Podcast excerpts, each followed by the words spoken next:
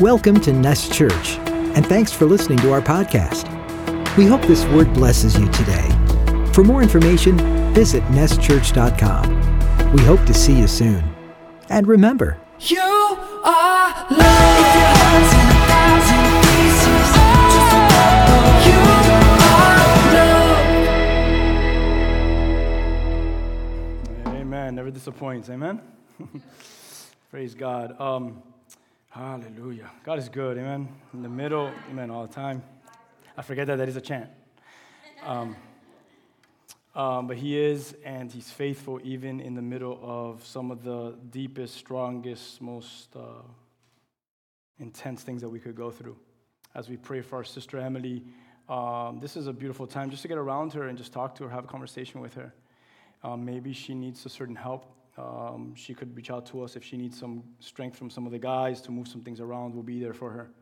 Um, but if she need whatever it is, maybe she you could talk to her about finances, whatever it is that you feel in your heart. Um, to have that conversation with her, I'm sure she'll um, would, would love to talk to you guys about that. Hopefully, but talk to Emily. She needs. Um, I can I can imagine. You know, it, that's it's horrible. So just pray for that and keep that. I know we had a. I wanna. I don't wanna go through without forgetting this. Maybe in your heart, or if you have a notepad, or however you do this, if you write it on your smart device, pray for Betsy. Um, she is asking for prayer for her nephew. Um, if you guys did not know that, um, her nephew is uh, in the hospital as we speak, and they're they're not sure what's going on, whether it's Crohn's disease or whatnot. Um, but she's praying for healing. And if we could just pray for him, his name is Frankie, and that's another one of our sisters in our church that's going through something right now. As you could imagine what that may look like for, for Betsy and her family, as her nephew may be struggling with this disease. Amen?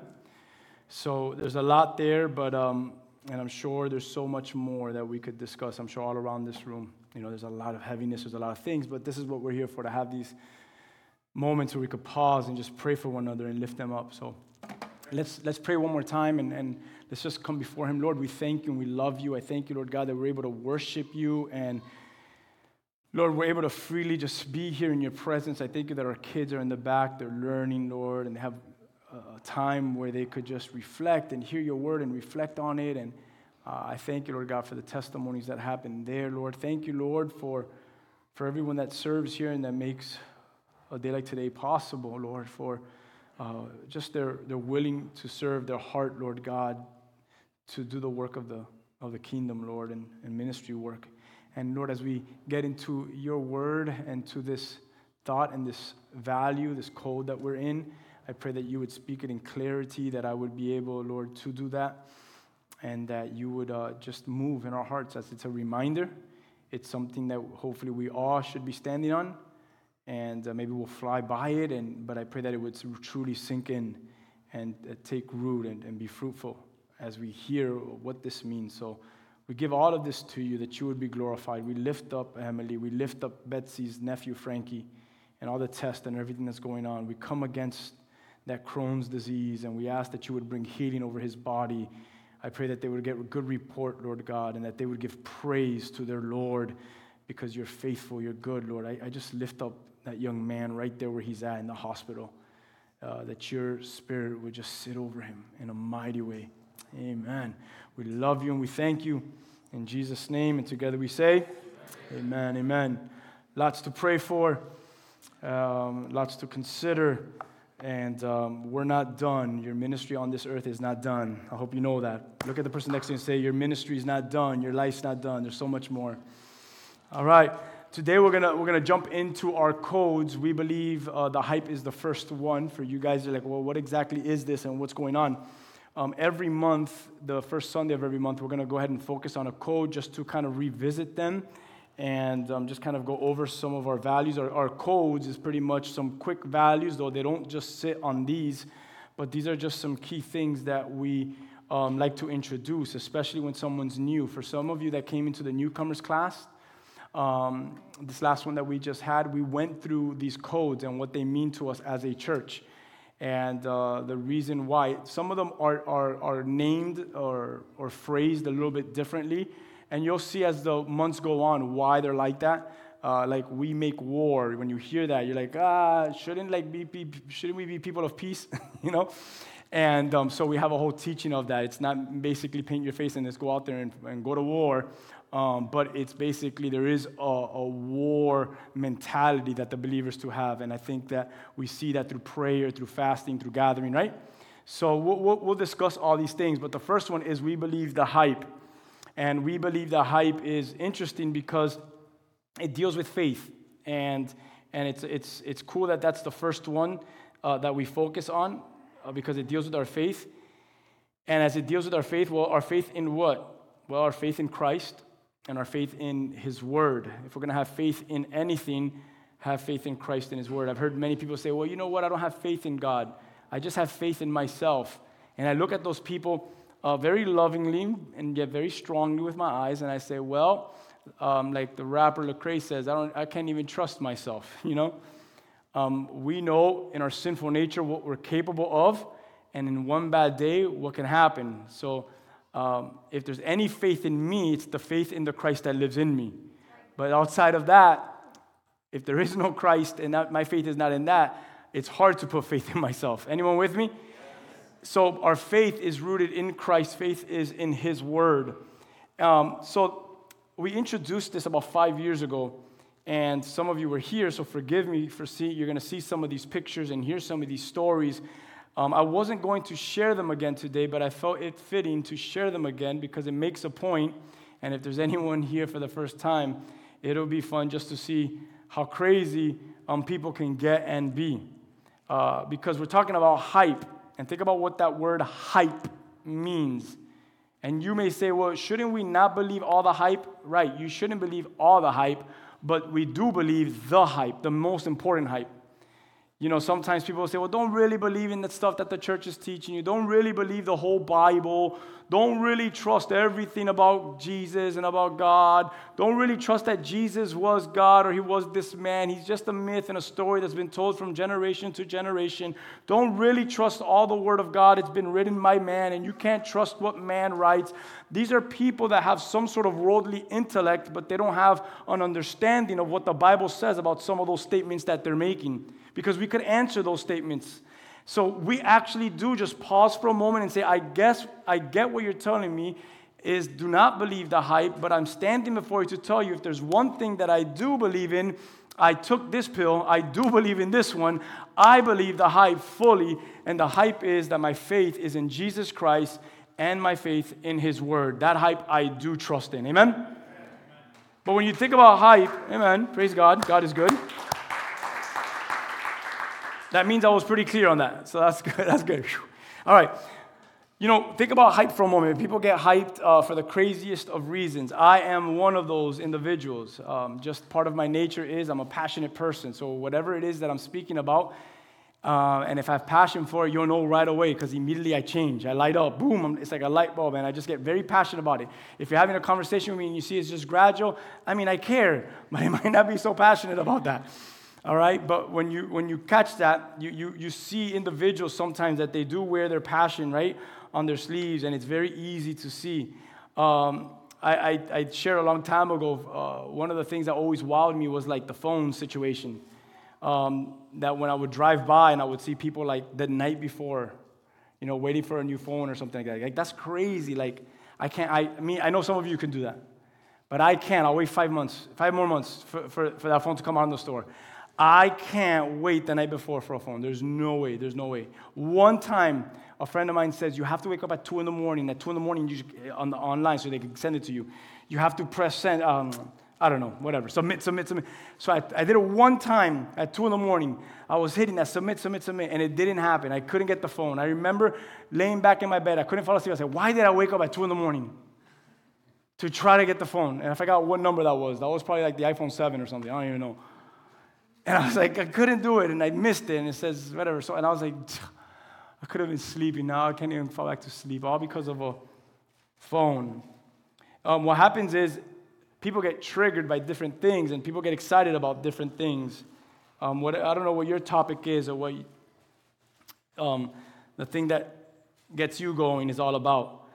But you know what your thing is, whether it's a belief, whatever you have an opinion upon Um, we got to see that uh, very passionately. Sometimes um, people turn very evil, even um, when, when it came to like politics and stuff. That we saw like a lot of passion. Like, whoa, a, a little, a little too much. Um, we, we see all that when the crazies get out there and everything that they're saying and everything that they're doing. Um, but one thing that we can be familiar with is when Miami wins a championship. Not the Miami Dolphins, we're waiting for that. But, but at least we've experienced some Heat wins and some Marlins, all right? All right. And that was a fun time. Um, um, th- this is going to be a fun year, I think, for the Dolphins, but whatever. I don't want to talk about sports because then there's always that one person that comes to church like, I can't believe the pastor spoke about sports on Sunday. But um, I mean, we get hyped for all kinds of things. They, you've ever seen these weird people?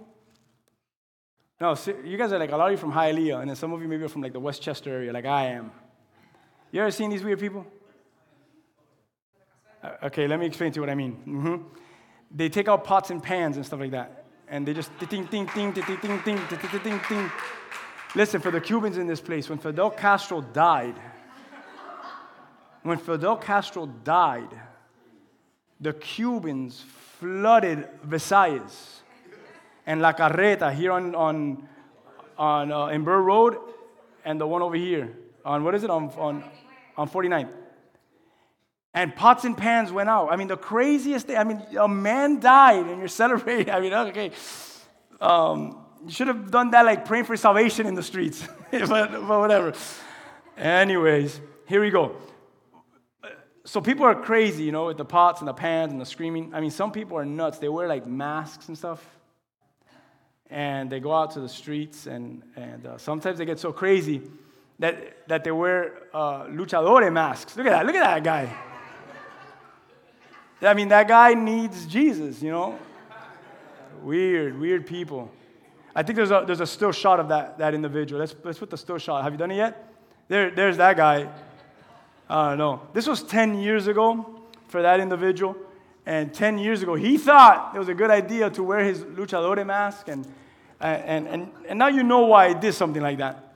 Uh, because I knew I was going to go out to the streets with pots and pans. And I said, if I put this mask on, no one will know who I am. no one will know who I am. So you have to consider it with a little bit of wisdom. There was a little bit of wisdom there in the method of, of, To My Madness. But, but these are the things that we do. Again, that was 10 years ago. We were a little bit younger. I think now, if we win, I'd be like, I'll watch it on the news or FaceTime me. FaceTime me when you get it to the parade. Um, I don't think I have the energy and the strength anymore to go out to the middle and celebrate the parade. Now, if the Dolphins win, hold on. I may have all the strength and energy and might uh, just to take a week off and, and I don't know, we'll celebrate it. I don't know. But, um, but people do this and, and, and the craziest of things and we just have a good time because we're excited and we get, we want to publicize and pump up and scream about our team, though that team really didn't do anything for us. But yeah, it feels good just to say Miami's on the map and then most of those guys in the roster don't even live here. All right? They don't do nothing for us. But the beautiful thing is, the team that we're talking about today, the person that we're talking about, he does. They, uh, this stuff does matter. And this stuff does trickle down to us. And that's what we have hype for. The word hype can have different meanings. The first one that I, I want you to recognize is this definition. The word hype means to promote. To hype something up is to promote something. To hype something up is to publicize something. And you do it in an intense fashion, an intense form, where you publicize and you promote something. Um, I love like movies and stuff like that. And if I see a good movie, I make sure that I tell everyone about that good movie because why? I'm excited about it and I want everyone to feel that. I remember when I rode this roller coaster that I thought was one of the best roller coasters that I've ridden recently. And I remember I walked out of there with a smile. It did all kinds of stuff. Uh, it stimulated me into a way that I've, I, I mean, it was just, I had to tell everyone about this roller coaster that I rode. And it was just like, it was, I needed to, everyone needed to know. And that's because you get hyped and you want to promote it. I, I think it's interesting that in Scripture and in the Gospels, we see something that kind of, um, that kind of, hmm, oh, I'm not going to say it it just it turns to us because this is what happens when we read Scripture sometimes. We could read Scriptures and we could really make it all about us and we miss like the heart of God behind it. So, though this does deal with us, I want you to see how good Christ is. Does that make sense? So, we see in Matthew and in Luke that things like this are written. And Jesus says this with his very words. Look at these words from him. It says, Whoever confesses me before men. How many of you have read the scripture? Whoever confesses me before men, I will also confess before the angels of God and my Father in heaven. Is, is this not a beautiful scripture? This is what happens sometimes on Sundays when you sit in a preaching. We move too fast, and you don't sit on a specific situation, a moment, or a verse.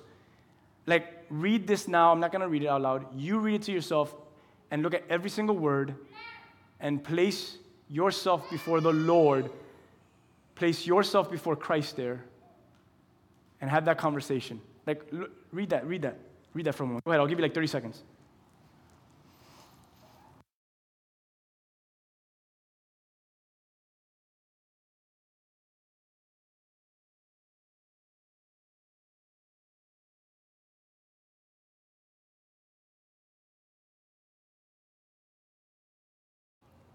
How does that make you feel, that text?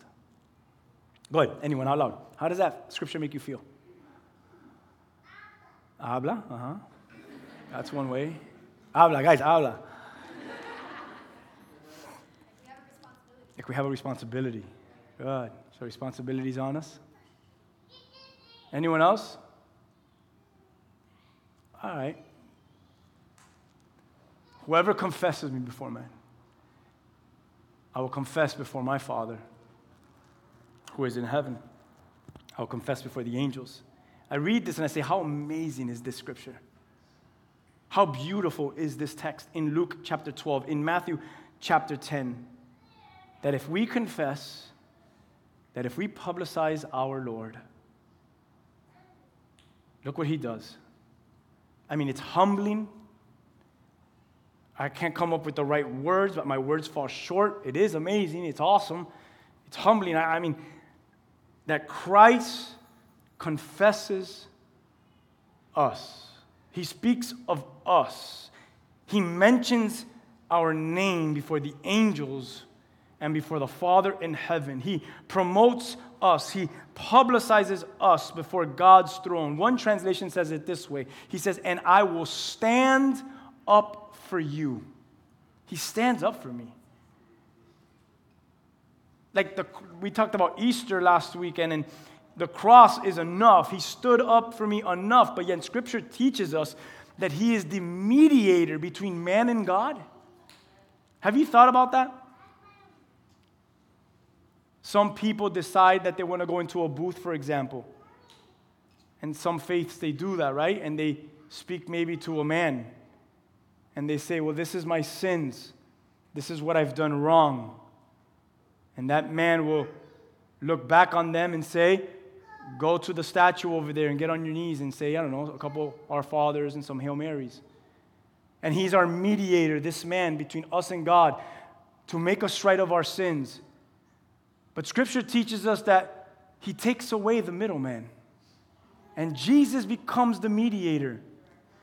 Jesus comes now and says, Talk to me, son. The veil's been torn. Come boldly before the throne of grace. Let's have a conversation. What's on your heart? Well, Lord, I've sinned this time. And, and he stands before the presence of the Father. He stands before the angels and he says, I stand up for you. I am your mediator. I stand on your behalf. I mean, that is so humbling for me. He does not have to speak for me. But he's such a good God. You see how we could really make this scripture all about us?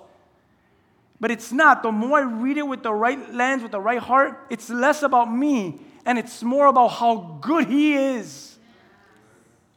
Because why would he mention me? And why would he talk to me? And why would he drop seeds in the father's heart about his son named Rigo? Like, why would he do such personal things like that? You, we think like Jesus is sitting on a throne the whole time and he's like yawning and bored. He's like, I'm just waiting to kick off the party. He's doing stuff in eternity. Eternity is functioning and flowing with responsibilities and things happening, um, um, songs being sung, things coming in and out. I mean, there is stuff that is going on in the kingdom. There's stuff that's happening, and part of the stuff that's happening is that Jesus stands before the Father and before his angels and speaks on the behalf of his sons and daughters or of his brothers and sisters. Have you thought about that for a moment? And have you said, Whoa, the God that I serve is a good God? I definitely don't deserve that. Maybe you're here and you say, Oh, I deserve it.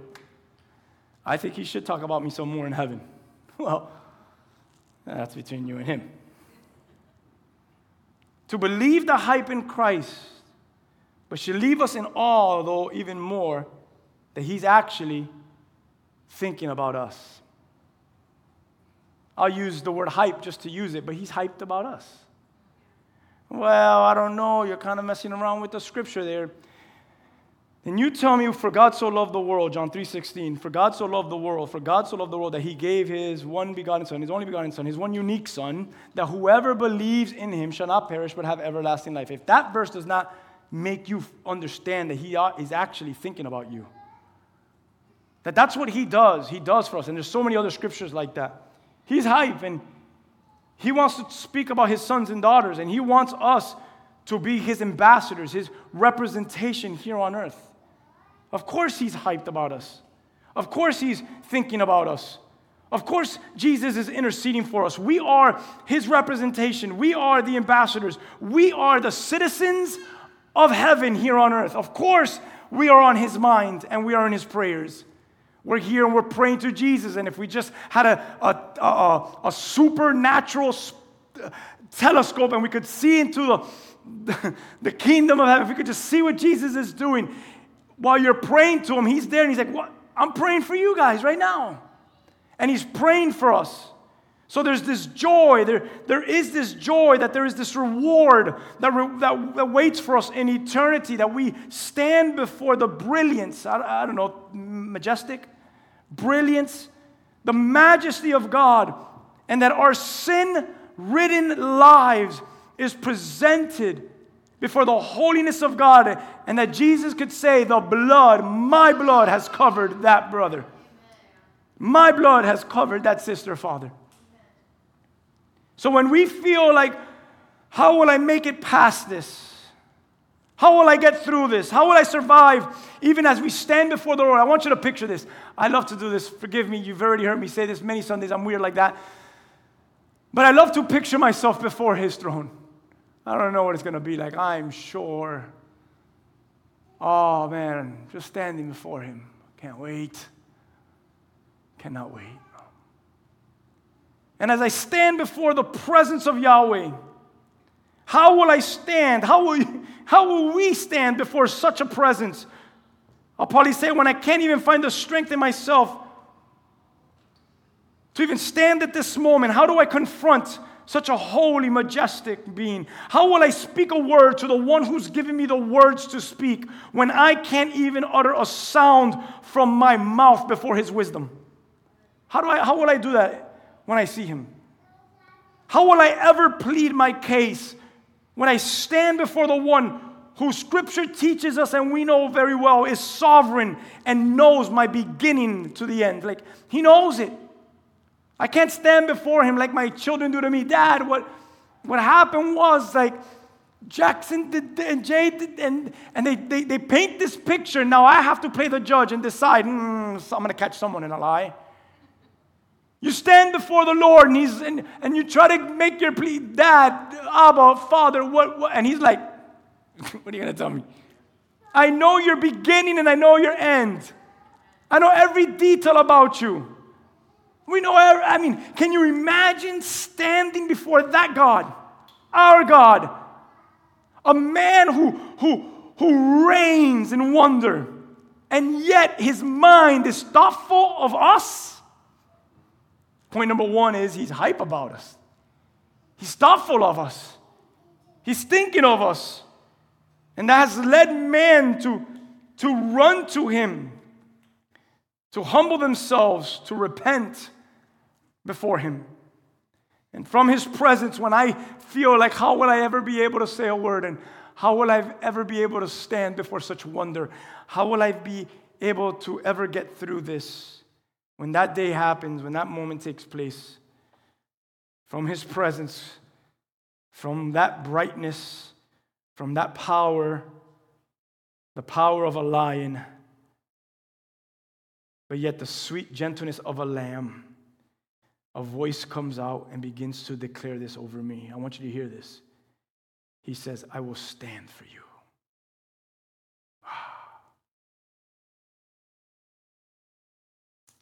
Maybe you've never hit rock bottom to understand what that phrase means. That he looks at you and says, I stand for you. I will publicize you when there's no words that you can utter.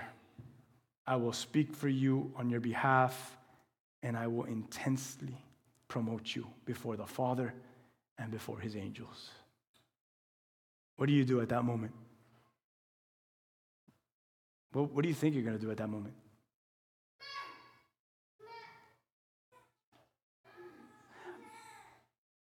I feel like you guys are scared to answer. I think I'm going to fall on my face. And if I'm wearing any crowns, I'm going to place them at the feet of Jesus at that very moment. Whatever crowns are on my head are falling at the feet of Jesus. At the moment he declares that over me. Whoever confesses me before men, I confess before the angels of God and before my Father in heaven. In Romans chapter 10, maybe you're hearing, like, well, I need to start confessing and I need to start doing my part with Him. Romans 10, 9, and 10 gives us a, a clear understanding of this. In Romans 10, he says, If you confess with your mouth that Jesus is Lord, if you believe in your heart that God raised him from the dead, what does it say, church? You, you will be saved. For with the heart one believes and is justified, and with the mouth one confesses and is what? saved. How the innermost part of your being is revealed also by the looseness of your lips. People like, well, I really didn't say that. No, what you said, whether it was public or in the secret, reveals the issue of your heart. So you could try to justify and you could try to get your words back, but you can't. Those words came out like a speeding bullet, and they reveal what's really going on in here.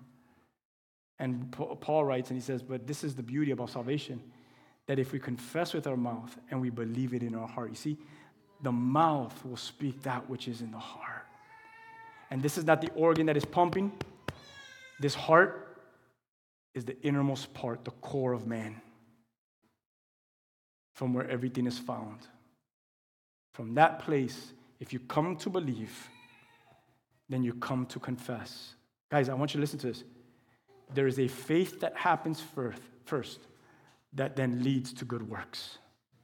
You begin to display that which you first come to believe. Isn't that beautiful? That's what Romans is telling us. That's what we believe in here in this church. We do not believe that you have to do 15 things to get to heaven. We do not believe you have to say a certain. I could say, hey, come up here and say this prayer Lord, Lord, forgive me for my sins, forgive me of my sins. Write my name down in the Lamb's Book of Life. Write my name, and be saved. Amen. Amen. Welcome. You're now going to heaven. No, you're not. You just repeat it after me. But is your heart is the core of your being convinced that Jesus died for your sin, resurrected, sits in power, reigns, and mediates on behalf of your soul before the Father and before angels. And when it does, then you confess with your life that Jesus is Lord and salvation has entered into your heart. Then your name is written in the Lamb's book of life. In that moment, in that moment is when it's written. We believe this hype. Amen? Not every hype, but this one we do. We don't serve a God that rejects us. Amen. If you're in Him, He does not reject you.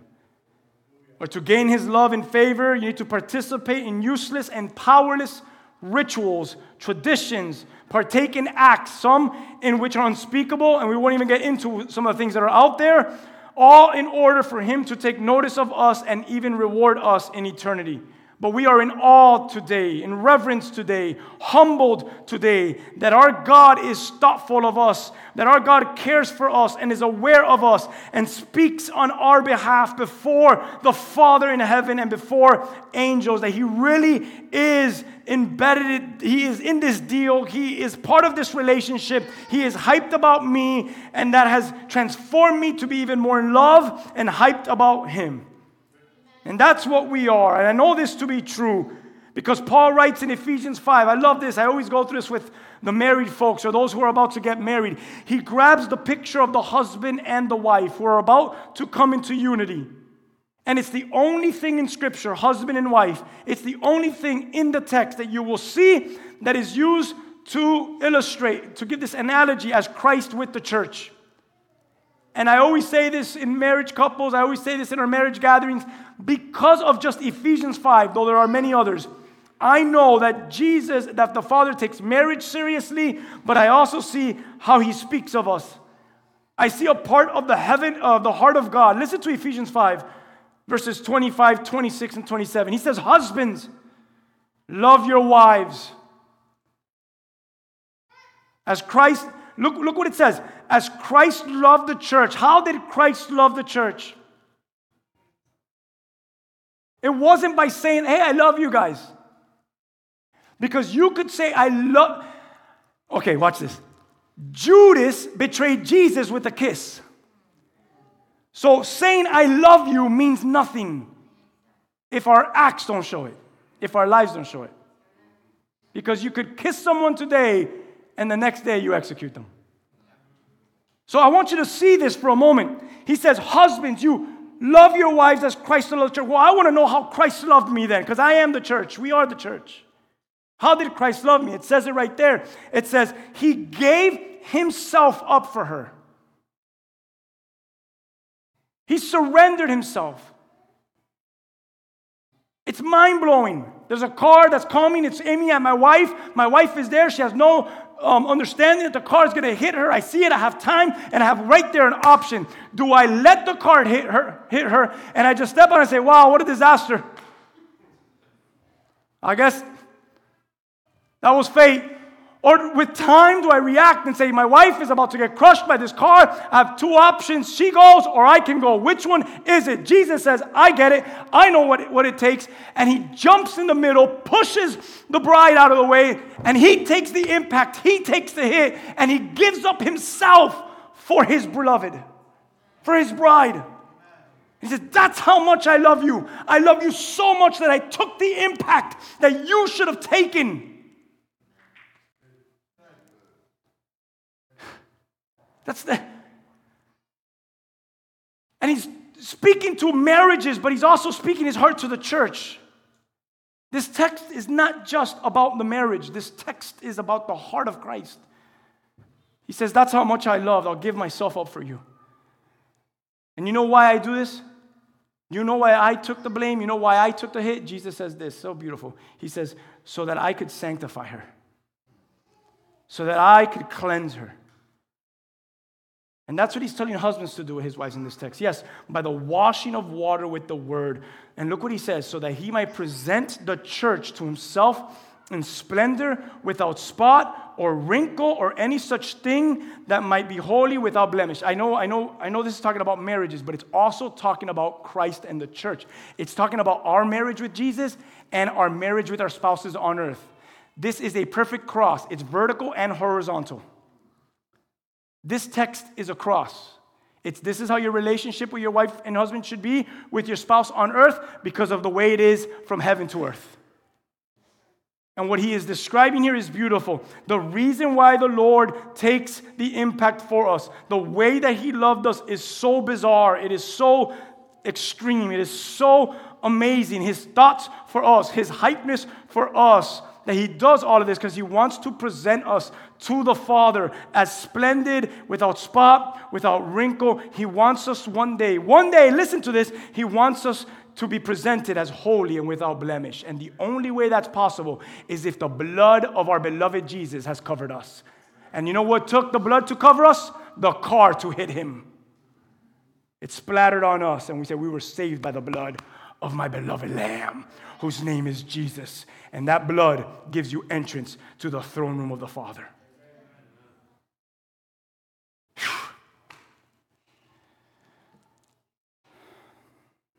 He's hyped over you. Number two, we're hyped about our faith. If you're not hyped about your faith, um, consider if you have faith. Are you hyped about your faith? Your faith in Christ? I'll read Romans 10 again. If you confess with your mouth that Jesus is Lord, believe in your heart that God raised him from the dead, you will be saved. For him, for him, with him, blah, for with the heart one believes and is justified, and with the mouth one confesses and is saved. How many of you need to put your faith in Jesus? The answer is every day. every day. Every day. My eyes wake up, whew, I made it. I'm awake.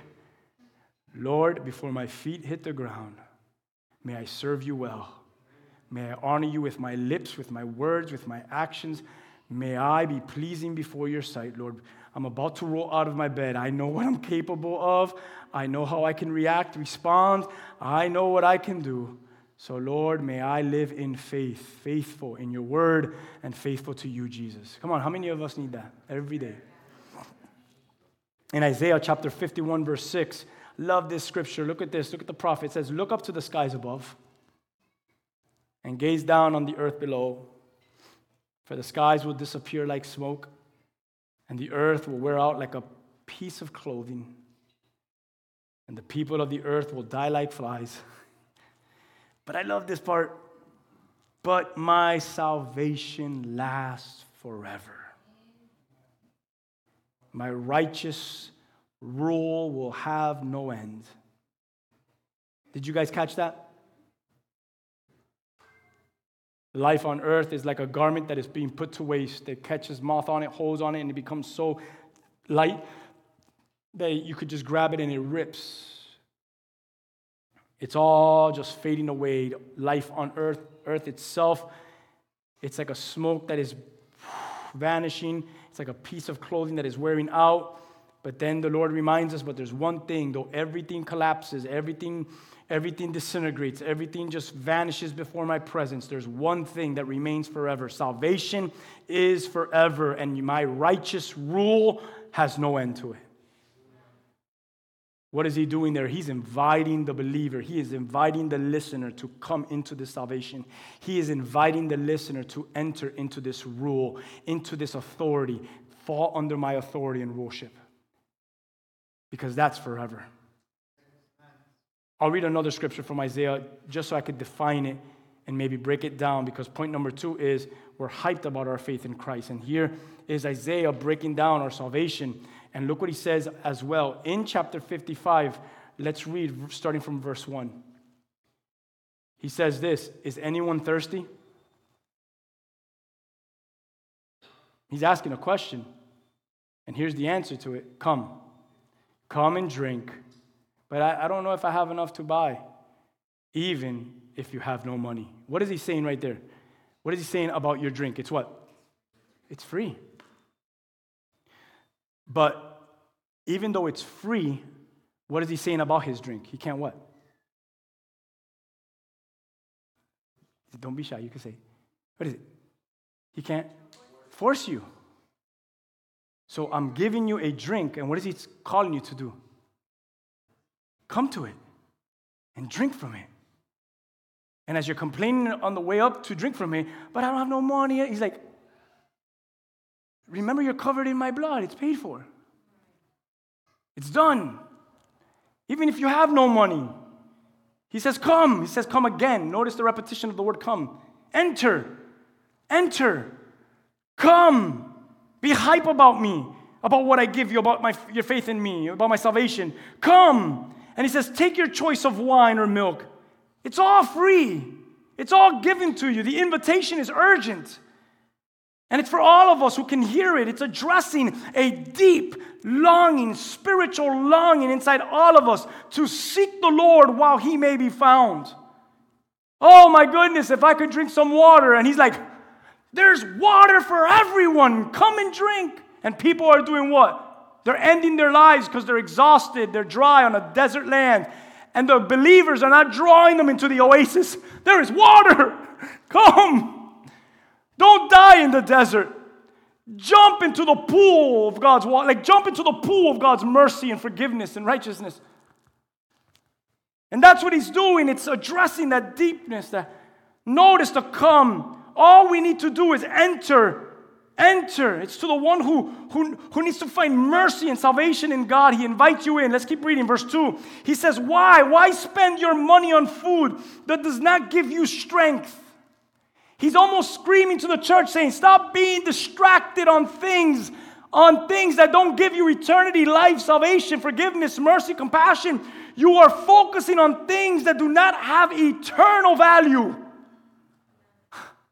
That's what he's saying on verse 2. We spend our money on a kind of food that doesn't strengthen us. And why do you pay food for food that does not do you any good? Why? He's, he's asking a question. Why are you eating that kind of food? If you want, you could grab this as the Lord convicting you. Oh my God, I got to eat better. But He's not telling you just to eat better. It's about dining at His table. It's a spiritual meal.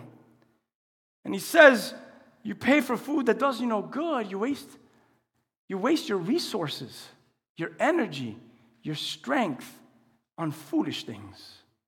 Ever been there? Or am I the only fool speaking today? He says, Listen to me, and you will eat what is good. you will eat what is good. The Lord knows my heart because He knows I like to eat good. How many of you like to eat good? I do it. When I go to a restaurant, I look at the most expensive thing. I start there. Anyone with me? I don't start at the cheapest thing. I go to the most expensive thing. I'm like, all right, let's make our way up. but my eyes go there first. Because what I really want is not the palomilla steak. What I really want is the porterhouse.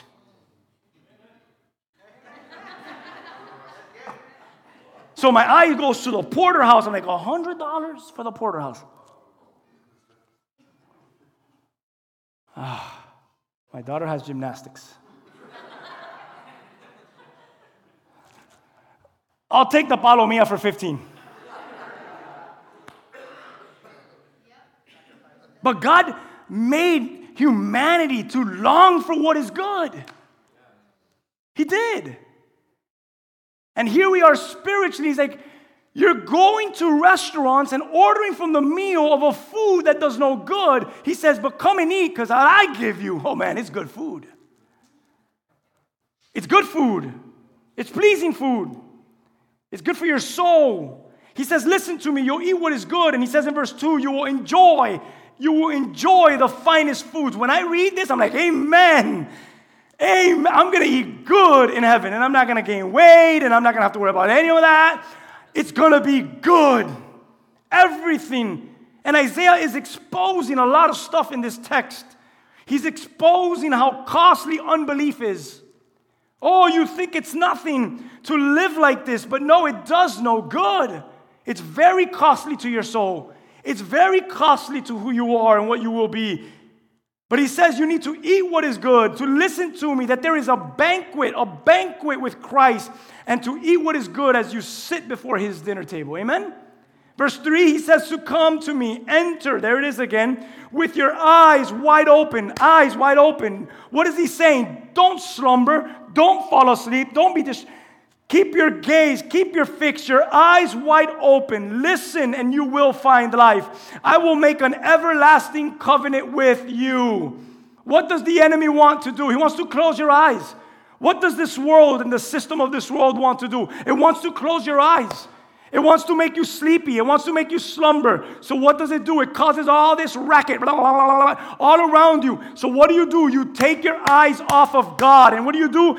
You narrow in and you begin to focus on the very stupid and foolish things of this world that all it does is it's going to give you food poisoning for all eternity. It's no good. And we, we get confused and our eyes get off the track. And Jesus says, through the prophet Isaiah, through his word, he says, when you enter, when you come, open up those eyelids, keep your eyes on me. Don't be distracted. Don't fall asleep. Don't look elsewhere. Your eyes are upon your salvation. That's what he's saying in this. He says, Come with your eyes wide open, listen, and you will find life. And this is what I'm gonna do. It's gonna be a covenant, but it's not gonna be a covenant like you've experienced. How many of you have made covenants on earth with man and those covenants have gone bad? That's a hard question to ask today. But Jesus says the covenant that I make, it has no end. It's an everlasting covenant. And if you've ever broken a covenant with anyone, you can't wait for this day that your covenant with Jesus remains forever. Amen. I'm so excited for my eternity in Him. I'm hype about this stuff. This is what we believe in as a church. He says, Seek the Lord while you can find him. I already mentioned that scripture. Call on him while he is near. I mean, we could say so much on verse 6 or 7. Let the wicked change their ways, banish the very thought of doing wrong. Let them turn to the Lord that he may have mercy on them. Yes, turn to our God and he will forgive them generously. You guys getting this? I mean, I could dissect every single one of these verses, but I hope we're getting the gist of it, what it all means. The English Standard Study Bible says anyone may enter into the victory of God. Who? Who can enter? Anyone. There was a thief on the cross. You don't know his resume. You don't know what he did wrong. You don't know if he was a murderer, how many he killed, how many he stole from. But we do know one thing. All he needed was one day, one day come to the gripping knowledge of Jesus Christ. And he said, Today remember me. And he says, Today you'll be with me in paradise. You may enter into the victory of God, but the time is short and the offer is conditioned upon one thing. Here it is your repentance. There is no heaven without your repentance. I'm not going to tell you that there are many roads to God. This is a church, we are a family that believes there is one road, and it starts with repentance before the door, and his name is Jesus Christ. That's what we believe. Repent to Jesus. He's the one, he's the one that stood before the, the, the car. It wasn't all the other roads. He's the one. I can't give credit to all those other roads. He's the one that took the hit. Can you imagine if I don't give him the credit for that? The cost of enjoying God's feast of covenant love is forsaking myself, forsaking oneself, but the gain is abundant forgiveness, abundant pardon. Wow. If I forsake myself, I gain abundant pardon. Verse 8 and 9, same passage says this My thoughts are nothing like your thoughts. We've got to move forward. And my ways are far beyond anything that you could ever imagine. Come on, amen. This is so good. For just as the heavens are higher than the earth, how high are the heavens? Higher than the earth. Uh, and when we're talking about the heavens, the third heaven, higher than the earth. So my ways are higher than your ways, and my thoughts are higher than your thoughts. The believing, the hype, is about people exchanging their sinful struggles, their sinful thoughts, their sinful ways for God's ways, which are way higher than ours. Lord, I exchange this thing that my flesh continues to fall to because your ways are higher. All right, let's keep reading. The rain and snow come down from heaven, and we experienced that this week. And they stay on the ground to water the earth they cause the grain to grow, producing seed for the farmer, bread for the hungry. Verse 11, it is the same with my word. You saw how, how, he, how he uses analogies? You see how he draws pictures out? I send it out, my word, and it always produces fruit. It will accomplish all I wanted to accomplish. It will prosper everywhere I send it. He, he describes his word to rain and snow because rain and snow cannot fail to nourish the earth when it falls. When the rain and the snow falls on the earth, it begins to nourish the ground and fruit becomes to come out. Harvest starts to take place. And God's words of promise cannot fail to bring his people into the richness and fullness of eternal life. Human, the good intentions of mankind fail. but God's promises, promises succeed forevermore. You guys got that? Another thing that the English Standard says it says the Word of God not only describes a glorious future, but it is God's appointed means to create the future. Listen to these verses 12 and 13. You will live. You what? Will live. How will I live then? Here it is with joy and peace. The mountains and hills will burst into song. How many of you, your mountains, you haven't heard them sing lately? Your hills, they've been quiet lately. Scripture says they will burst into song. The trees of the field will clap their hands. You could almost hear the trees crashing against one another. And they're clapping their hands. Where once there were thorns, cypress trees will now grow. Where the nettles grow, that's like a poison ivy kind of weed. Now myrtles, which is like a flowery plant, now begin to sprout out. And these events will bring great honor to the Lord's name. And there will be an everlasting sign of his power and of his love. Guys, I'm talking about my home, my future, my eternity. I believe in his word and I believe in the person of Jesus Christ. And what an image this is, where there is dry, unproductive land, now it is transformed, and there's an everlasting sign. God will be forever glorified by this, by the display of His triumphant grace. We believe the hype. We are hyped about Christ and His Word, and there ain't no one gonna take that away from us. Amen? And number three, as we get into, we're hyped about, about Christ, the person of Christ, yes we kind of transitioned into this last part that I want to share with you, and we'll be done. We are hyped about our faith in His Word. I want to share something with you. I was able to go on a field trip with a bunch of seniors years ago to New York, and I went to the, um, uh, what's that called? The 9 11 um, memorial, forgive me. And uh, it, it, was a beautiful memorial, very, very somber, it, it, really intense. And um, I, I got to this one little box, you know, that has an, an element inside and it's, and it's preserving it. And I said, wow, this is interesting. And um, it, it's such, it was such an interesting thing. And I, I took a picture of it. This right here, what I'm about to show you, is not a, the picture that I took, but it, the picture that I took is very similar to this one. Um, but i am going to show it to you real quick. Look at this picture that I took when I went to uh, the 9 11 memorial. It's pretty cool. Piece of rock with some paper on it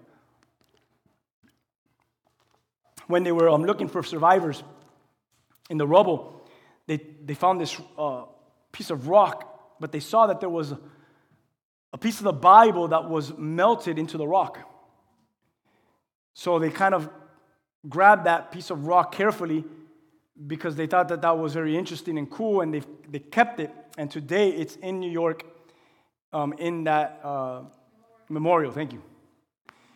And it's, I remember when I saw it, I thought it was so interesting, and I took a picture of it. And, and my picture looks similar to this because I, I, got close to the, to the glass.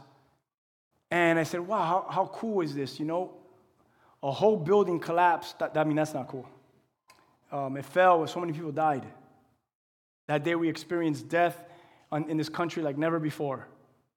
It was one of, the, if not the worst, right, day that the United States have, has ever experienced to this day. It was on 9 11. But in that rubble, they found this significant, this significant find here. And I'm going to read to you what's, so, what's most significant about this find. It's that this fragile piece of paper survived the burning, the crushing of all the material, rocks, metal, and it survived such a disaster. But what's beautiful about this is that the passage that it was open to on the top in bold letters, the heading of it was retaliation. And if you were to zoom into this picture, you'll see that you could read clearly Matthew chapter 5, verses 38 and 39. I don't know if you know this, but I'm going to read Matthew 5, 38 and 39. And this is what Matthew 5, 38, 39 says. It says, You have heard that it was said, eye for eye, tooth for tooth. But I tell you, do not resist an evil person. If anyone slaps you on the right cheek, turn to them the other cheek also. Take the heart of God. Don't let bitterness, don't let anger, don't let this move your heart forward. I thought it was interesting. Put that, leave that picture back up. I thought this was so interesting because here is this Bible, and it reminded me of the scripture that everything will be destroyed, everything will perish. but that his word remains forever. His word will never be able to be removed. That picture, for me, is a testament of that. You could say it's luck, but in my spirit, in my heart, that should be what it looks like in our heart. His word is seared, it's melted into, into who we really are. We could be a hard rock, but that word is penetrating through that hard rock. Amen? In Matthew 24, 35, it says, just to remind you guys, this is what I'm talking about. And when I'm done reading these one, two, three, four scriptures, um, we could come up and close. In Matthew 24, 35, it says, Heaven and earth will pass away, but my words will by no means pass away. How many of you could say amen? That picture was a reminder of that, as it is a picture inside of us. In Psalm 119, verse 89, the psalmist writes, Forever, forever, love the word forever, everlasting. O Lord, your word is settled in heaven. I love that because when we get to heaven and we stand before his presence, the Lord will not be like, Oh, we had a, a heaven meeting and uh, we decided to change some of my words. Some things have changed. That's not how it works with God. His words are forever in eternity, they will not be changed, it will be forever. In Romans chapter 1, verse 16, he says, For I am not ashamed of the gospel. Why aren't you ashamed of the gospel? For it is the power of God.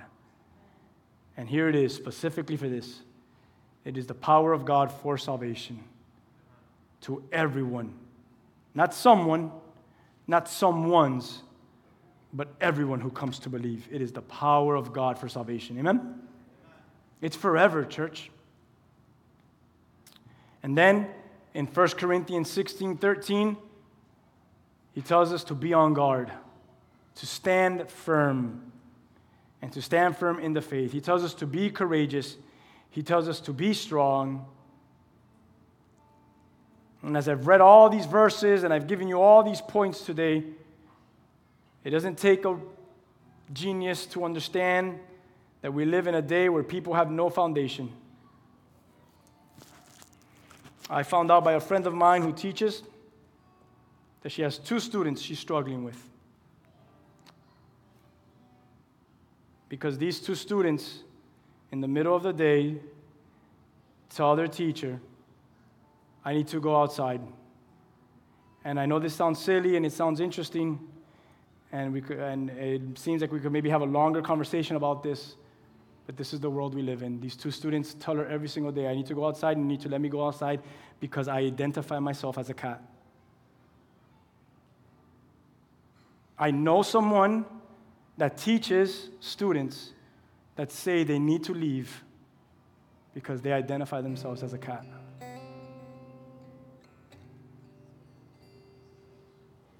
They identify themselves as an animal and they need to go out for a walk, they need to drink some water.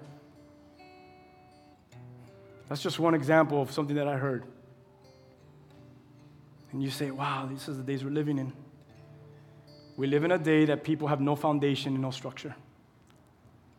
We live in a day, listen to this, please listen to the heart of God. We live in a day where people are searching for identity. Who am I? Who am I? I almost feel like keep talking. I feel like talking. So we leave it on the professors to teach our children who they are. You know whose job it is? It's us. It's us. The church is the most powerful organism and the most important organism on this earth. And if we allow other entities to build the foundation and the structure that they want for the next generation, and you just sit back and let them, then you're not using the authority and the power that God's given you here on this earth. He, he's giving you His instructions, He's giving you the Word of God. And we, as Christians, sons and daughters of God, need to reveal to the other sons and daughters what their identity is in Jesus Christ. How many of you could say amen? It's our job. Stand firm, he says. Be filled with courage. How many of you, I cried here like three weeks ago because of how discouraged I am in the day that we're living in. So discouraged in these days that we're living in. And here in 1 Corinthians, Paul writes, Hey, be filled with courage. Why are you crying on a Sunday? Stand firm. Be on guard. Believe the stuff that you're preaching. Believe the hype, His Word, the person of Christ. You know, another definition of hype, it's interesting. It's, it's a, a word that could often be exaggerated. You exaggerate the importance or the benefits of something. Um, remember, I spoke about the iPhone. People waited in lines for days, for example, before the day before, sleeping in tents and all that. I saw that with my own eyes. And then in another year, the next iPhone is released, or the next year, your, your team kind of stinks. And now you're not so hyped about that device or hyped about an individual. That which was new now becomes old. I love that the Lord says, My promises, right? All his things are new every morning. Why? Because he knows what we're capable. Like, you guys just get so fed up with stuff, but I'm going to show you more. This is why mankind continues to search God and we continue to find pieces of him. Why? Because he knows us. If you keep searching, you're going to find something new about me. He knows his creation. We, we, okay, forget it. I'll just talk about myself. I don't want to put any of you out there. I, I lose my excitement quickly. It could dull out, right?